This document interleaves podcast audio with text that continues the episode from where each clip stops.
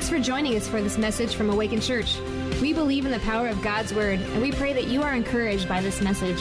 Now lean in as we hear from Pastor Kevin Miller. Today we are launching a brand new series that we're calling Aftermath. And uh, my, my wife uh, just the other day, or I think it was my wife, said, Aftermath comes science. And I was like, no, aftermath, this is not a pun. This is the aftermath, the moments immediately following a disaster. Um, and in fact, if your neighborhood looks like looks anything like mine, it looks like a war zone. Driving through today was like, is that fog or gunpowder? I don't know what's happening, and there's just stuff everywhere from explosives. Uh, as as Breezy was mentioning, coming growing up in New Mexico, um, you know the, what what they call fireworks out there wouldn't even like we don't even waste our time with out here in Tennessee. Um, So it's it's a it's an amazing experience, and so maybe your neighborhood looks like a, a war zone. You're in the aftermath of it, um, but but oftentimes when a natural disaster hits, you find yourself in the place of the aftermath. I remember uh, back in two thousand ten when the flood hit the Cumberland River out here, and one hundred forty-four businesses were wiped out in the Riverside District here in Clarksville, and Awakened Church was one of those. We found ourselves in the aftermath of the, the destruction. Or just a couple years ago, February two thousand eighteen, a tornado came through Clarksville and hit the Exit eight area. And there was widespread uh, disaster because of that. Almost ninety homes damaged, eight completely demolished. Some uh, had to be completely rebuilt from the ground up. And of course, right now, the season that we're in as a nation is that a global pandemic has forced us into a new reality. We're just living in a world that nobody has ever lived in just yet. And, uh, you know, twenty twenty has been quite the year, hasn't it been?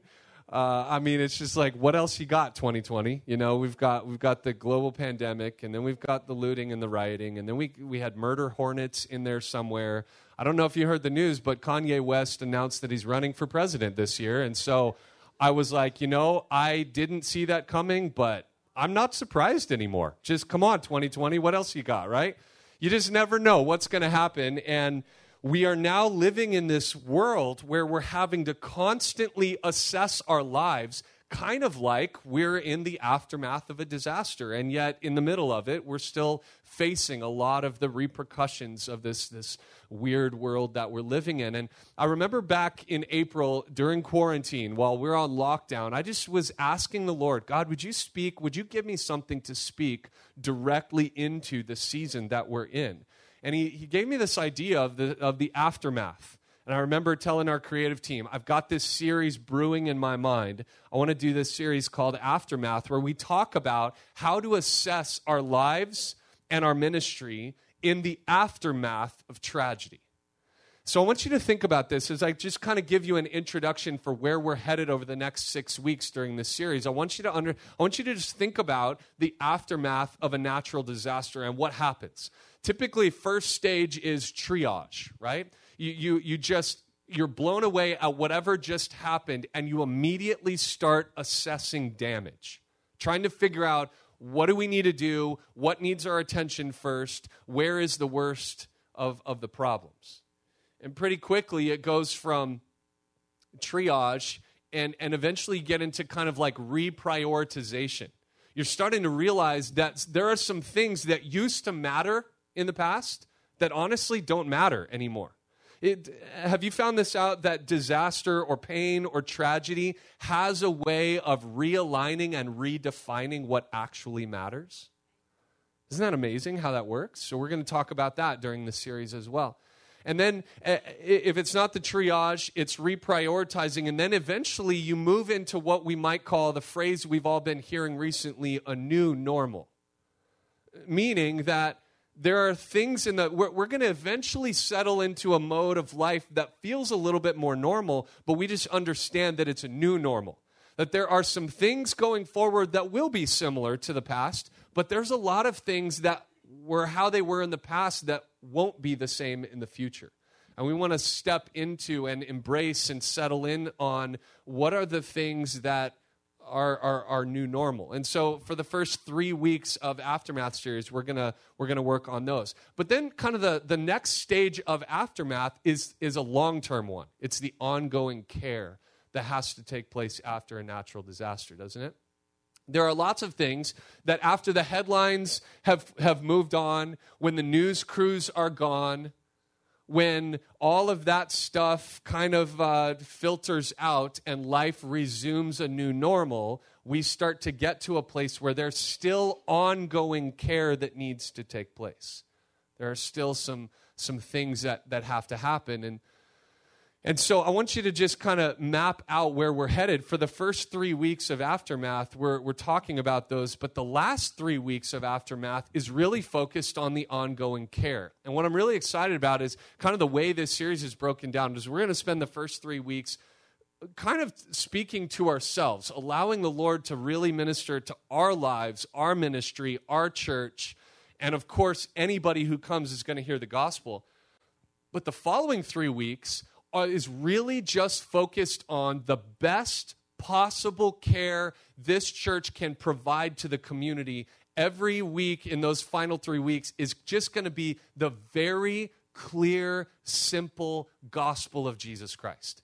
And we just want to get as many people watching and, and joining us as possible, because I just believe if our world needs anything right now, it's not another protest, it's not another conversation, it's not another fill in the blank, it's Jesus. People just need Jesus. And that's when it when the heart change happens, that's when world change happens, right? What we really need is another awakening, a revival. And so I'm praying that that's what God is going to use this uh, this this series for. So I just felt like as as I was thinking through, praying through where we headed with this series, I felt like there's no better person to learn from on this topic than the man that God used to lead a movement after his people experienced devastation than the man Nehemiah. So if you brought a Bible, would you turn to the Old Testament book of Nehemiah?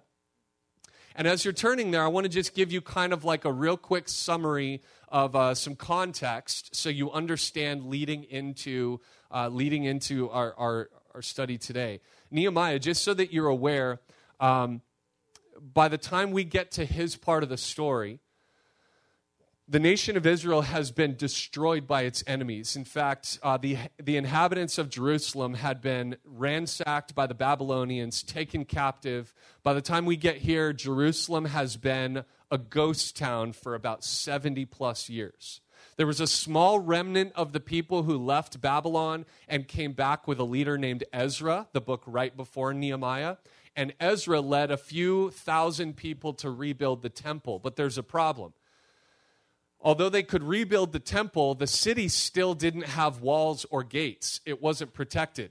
And an Old Testament city like this, without walls, stood no chance against enemies. It needed its barrier for protection. So it was still in a really bad place. And that's where we cue Nehemiah, the man that God placed a burden on his heart to go in and help with the repair. He's, he's really like one of the first responders in the aftermath of the devastation. And, and so we're going to be learning from Nehemiah over these uh, first three weeks. And what I'm praying this series does for us is that it's a guide for us in this unique season that we're in.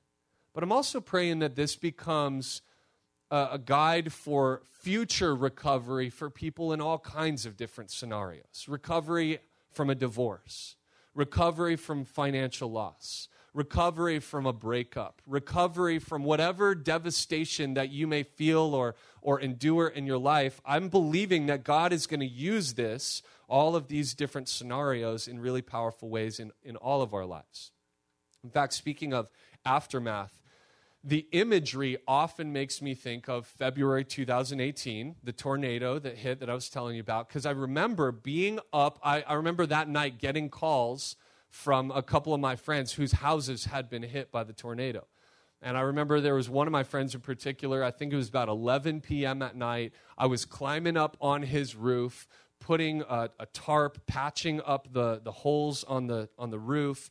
Um, and we were just up there like assessing the damage, Because everywhere you look, you could see kind of the path of the tornado, but there were, his his truck had been just like spun out and down the road. His boat was in a field, in a pond. Uh, there were just like two-by-fours jammed through house walls, car alarms going off, fire alarms going off, shattered windows. It was it was wild. I've never seen something like that. And standing up there on the roof, I realized we were in need of a few things. And the few things that we were in need of are the title of the message today. Would you write this title down? Tarps, two-by-fours, and chainsaws. Tarps, two-by-fours, and chainsaws. And I've got some because I wanted you to make sure you know what I'm talking about. Thank you for the tarp. Put that chainsaw right there. Two-by-fours. Thank you for the lumber, Zach. I appreciate that. I've never preached with a chainsaw before, but I'm about to. And front row, don't worry, I'm not going to fire it up, all right? I'm tempted, but I'm not I'm not going to. Um, here's where I'm headed with this. Think about what happens in a, a natural disaster, in the aftermath of a disaster, and some of the things that are needed. The tarp reminds us that in the aftermath of a disaster, there are things that immediately need to be patched up. There are some holes that I'm praying God's going to bring to our attention in our lives, in our families, in our relationships, in our in our ministry, in our church, that we can immediately begin patching up. But the patchwork can't stay just with a tarp on the roof, right? Eventually, we're going to need some rebuilding. That's where the two-by-fours come in. We're going to need to actually put some new structures in place in our lives. And what does the chainsaw do? Of course, it cuts stuff down, cuts stuff out, because I'm believing that God is going to use this series to remind us that there are some great things he's doing in our lives, but to continue to take the next step and move forward, something has to come out. And it's a painful process to get there. But it's worth the sacrifice. It's worth whatever price you have to pay. So, tarps, two-by-fours, and chainsaws, title of the message today. And we're going to talk about what does it look like for us to figure out in our lives what we need to patch and rebuild and cut out. Let's learn from Nehemiah chapter one, starting in verse one. The words of Nehemiah, the son of Hakaliah. Now it happened in the month of Kislev in the twentieth year. Kislev would be our like November, December. The twentieth year, as I was in Susa, the citadel, that Hanani, one of my brothers, came with certain men from Judah. And I asked them, this is important for our first point here in a moment, I asked them concerning the Jews who escaped, who had survived the exile, and concerning Jerusalem. He asked a question. I want to give you three things today that if we're going to move forward, we're going to have to do. Number one, write this down. We must lovingly ask hard questions. Nehemiah was in a place where, um, I mean, he kind of lived this bougie life in the palace of the king of Persia. I mean, if you think about it, like, he didn't have to ask any questions. Nehemiah had it pretty much. I mean, for a guy who used to be in Jerusalem and was now hundreds of miles away, he was well taken care of as the king's right-hand man. He didn't have to ask any questions. But I, I, I love the heart of Nehemiah because although it's easier to look away, listen closely, true love doesn't run from the pain, it runs to the pain, right? I mean, isn't that the gospel? The gospel of Jesus Christ, our hope is that God didn't just see our pain and know about it, but he came to meet us in it. That's the gospel. So so true love, I mean, this is this is one reason that we support here at Awaken, we support organizations like Samaritan's Purse. That the moment a natural disaster takes place anywhere on planet Earth, and I imagine if they had a way to get to get to the moon when a natural disaster takes place, they'd go there too. But any anytime a natural disaster takes place, while everybody evacuates that location, Samaritan's Purse boards up or, or loads up trucks and planes and, and, and, and aircraft and goes to the scene. And this is what Nehemiah is doing. He's, he's kind of just beginning to probe and and figure out what's going on here in, in Jerusalem. And he asks hard questions, and we need to learn to ask, lovingly ask the hard questions, because surface-level conversations don't bring healing. Are you hearing me today? Surface-level conversations aren't are not what we need. I mean, think about it. If you go to the emergency room, the doctor doesn't have time, and frankly, you don't have time, depending on what your injury is, to talk about your hobbies and how you like your coffee and what you did on Friday night for fun with your family. You don't sit around and just chat it up with the E R doctor. He immediately goes into some very personal questions, right? Like, what are you doing asking for my weight? I don't tell anybody that, you know? And what do you mean? What is my family medical history? Why do we have to go into that? You don't get offended by it, because you know that the questions he asks, although they're personal, and the pressure he applies, and they start sticking your veins with things, and all of the pain is with the purpose of healing. Because he doesn't have time for surface-level conversation, because there's triage taking place. He's trying to assess the damage and get to a place quickly where healing can begin. And I think too many of our American greetings make their way into churches, and they just remain surface-level conversations that don't bring any healing. Hey, how are you? Oftentimes, come on, let's be honest, you're not really caring how how they actually are. We just, we're Americans, and we greet people like that. How you doing? And we'll get to the answers here in just a moment, but oftentimes just our questions, we just, we're not really looking for an answer. It's more of us saying, hi, please don't tell me about your drama. I mean, come on, let's be honest. Now, I'm not saying, how are you? I'm not saying, like, those questions aren't, they're, they're not bad. They're just not enough. That's all I'm saying. They're just not enough in and of themselves. So I think we need to get into the habit, come on, church, if we're going to love each other, if we're going to love people who walk into our lives and walk into these doors, then here's what we need to do. We need to start asking those questions, but really asking the questions. How are you? No, like, really? How are you? No, I'm I'm serious. When I ask, how's your family? I mean, like, is your family okay? Are you guys doing okay? Is there something I could do? Is there a way I could pray? Hey, I remember we had that conversation a couple weeks ago about that temptation, that weakness that you've, you're facing. How are you doing on that? Can I help you with that? Not like you have all the answers, but you love.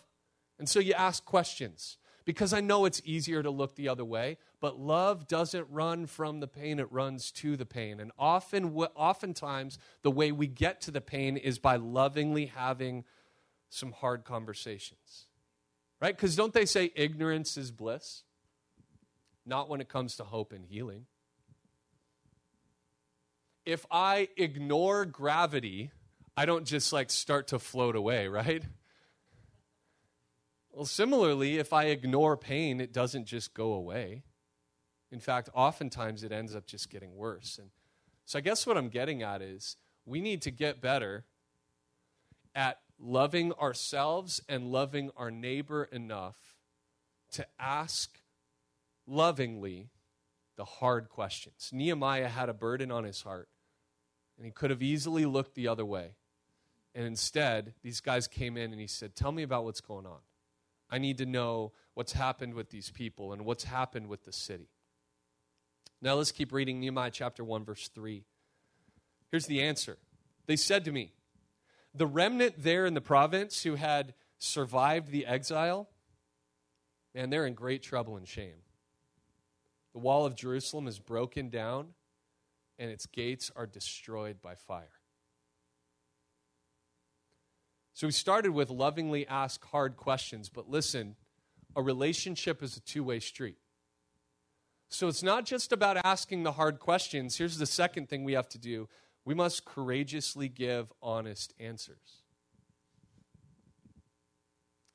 I wonder what this whole uh, exchange would have been like in Nehemiah chapter one if Nehemiah were living in our modern-day American church.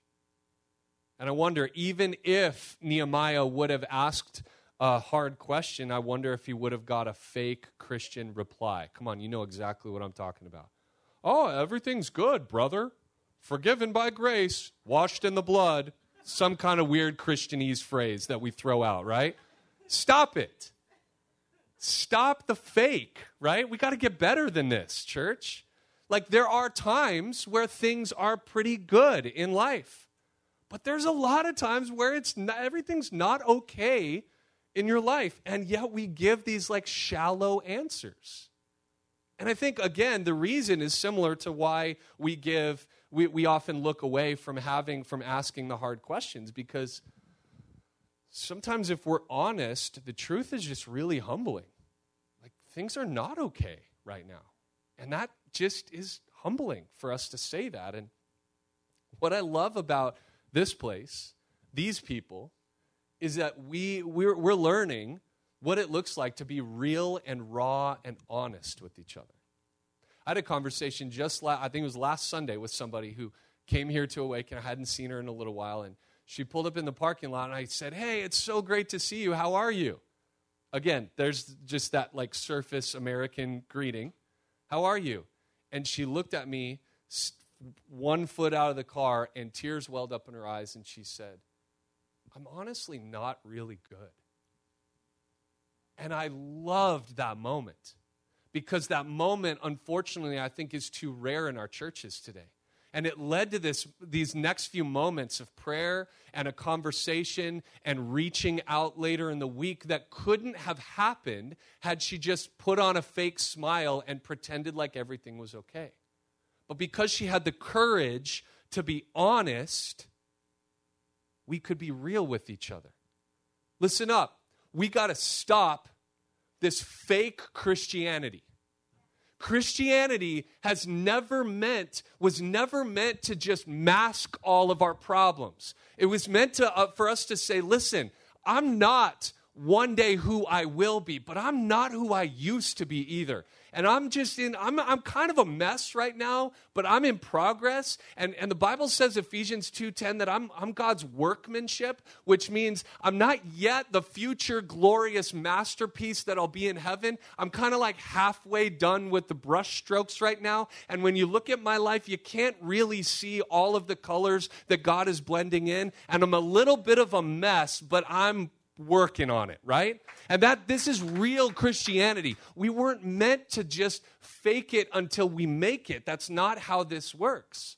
Jesus didn't come to earth and, and forgive us of our sins so that we could pretend everything's okay in our lives.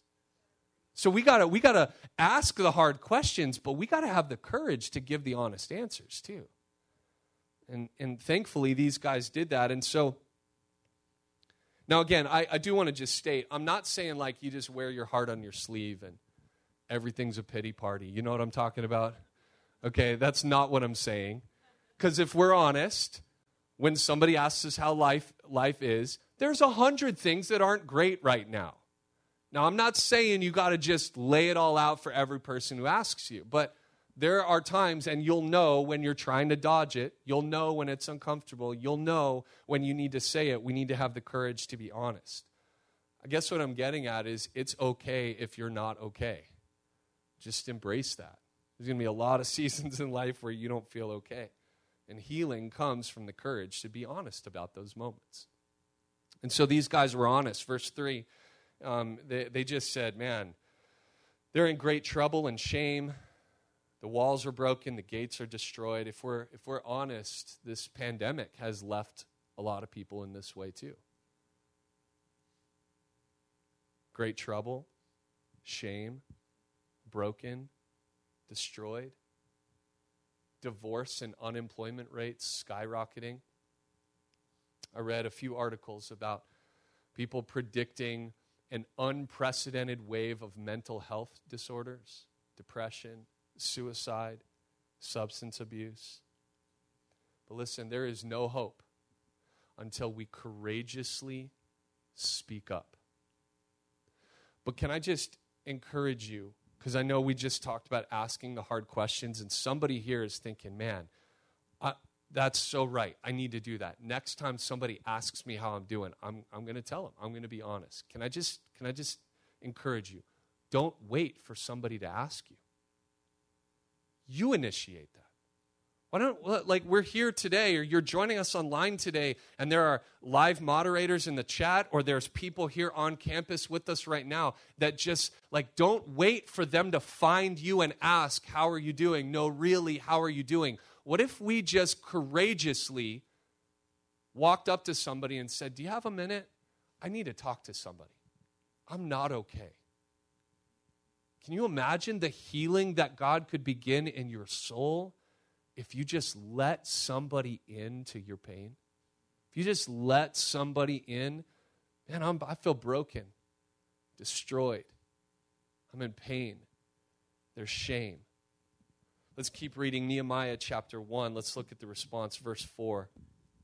As soon as I heard these words, I sat down and wept and mourned for days.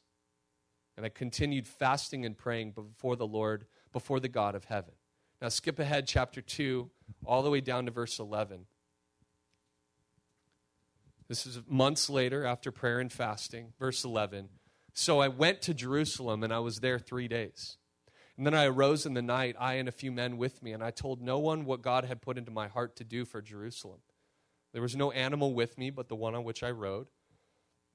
And I went out by night, by the valley gate to the dragon spring and to the dung gate, and I inspected the walls of Jerusalem that were broken down and its gates that had been destroyed by fire. Here's the third thing we need to do if we're going to move forward in the aftermath of tragedy. Number three, we must actively confront challenging issues. Again, we've talked every, with each of these points, we've talked about how it's much easier to avoid, and it's the same here.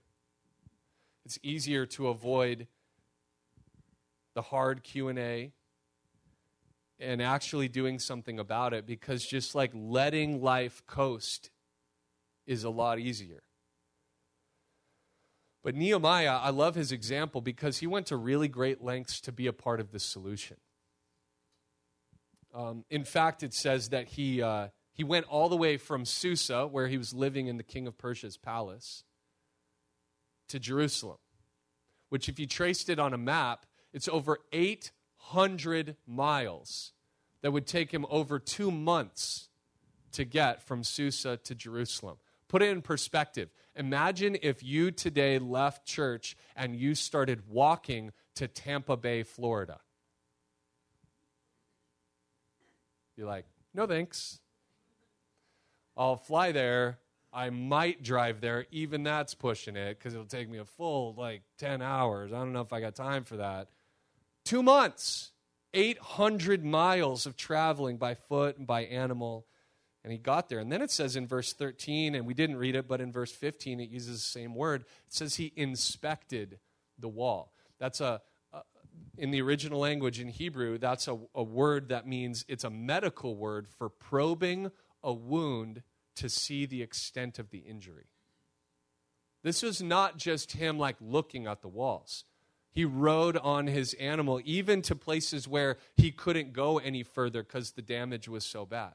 He was there on the scene. He was inspecting. And, you know, this is the same thing we do when, when if you're a parent, when your kid falls, you inspect. You immediately start figuring out, okay, what happened? Do you have a broken bone? Or do you have any missing teeth? Where's the blood coming from, right? Did you break your drama bone again? You know, you're inspecting, trying to figure out exactly what, what happened. And what I love about Nehemiah is he sets the example for how to confront challenging issues in two ways. Okay, watch this. He confesses his weakness, but he also confronts the issue. And we have to do both. So, so think about this. His heartbreak led him to prayer and fasting. That's important. Prayer is our first response. But listen, Christians, prayer cannot be your only response. We're not just going to spend the rest of our lives praying about things and not actively seeking to be a part of something, right? So, of course, we pray first. Of course, prayer is the most powerful thing that we do. But if we're praying correctly, it's going to lead us to do something about it. So we confess weakness, but then he also confronts the issue. Faithful prayer leads to faithful action. We're going to actually do something about it. And you know what I've found is that when God lays something on your heart to pray about, there's a good possibility he may use you to become part of the answer to your own prayer. He's going to move you into action. We need both the confession and the confrontation. You know what I've found is that prayer without action is useless. But action without prayer is often ruthless, isn't it?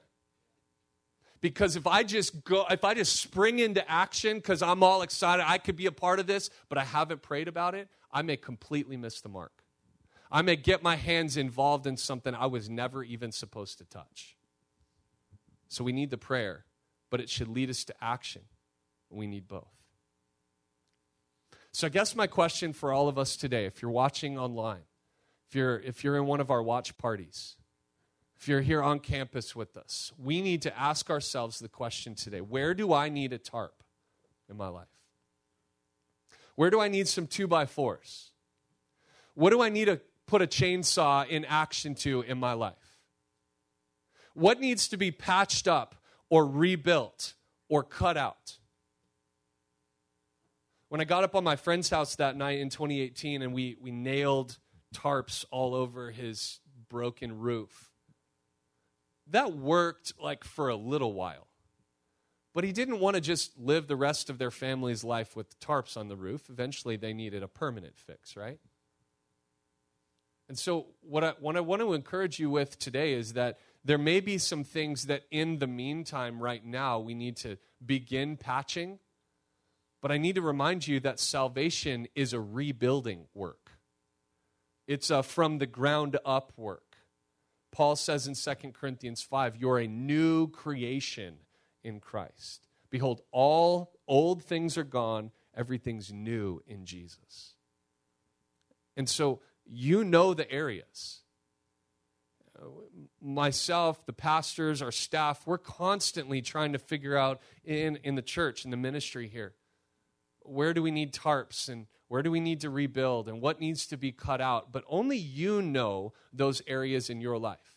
You know the areas. Listen, I, I'm speaking to somebody here today that somebody asked you recently, how are you doing? And you flat out lied to them.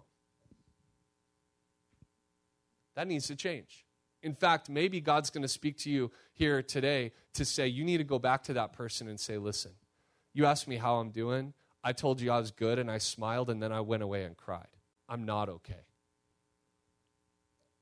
If there was ever a place and if there were ever people that we can bear our souls to, it's here and now.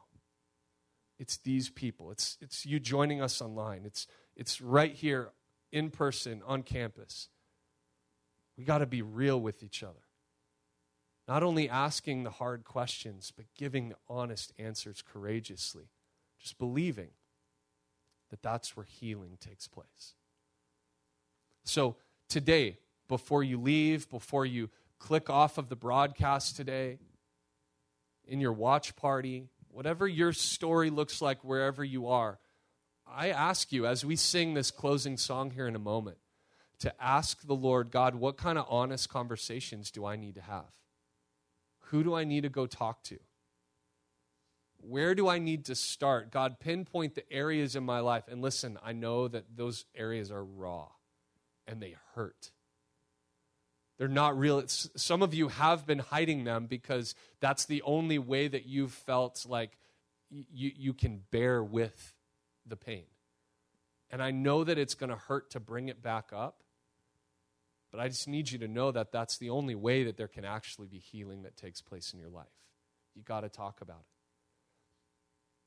You're surrounded here today by a bunch of people who we are in progress together.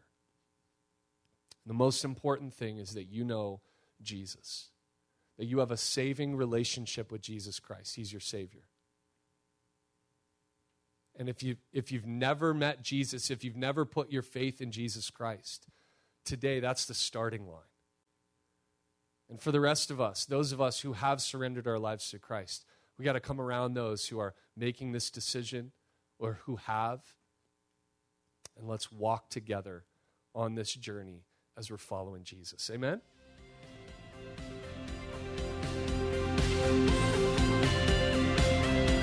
Thanks for joining us for this message from Awakened Church.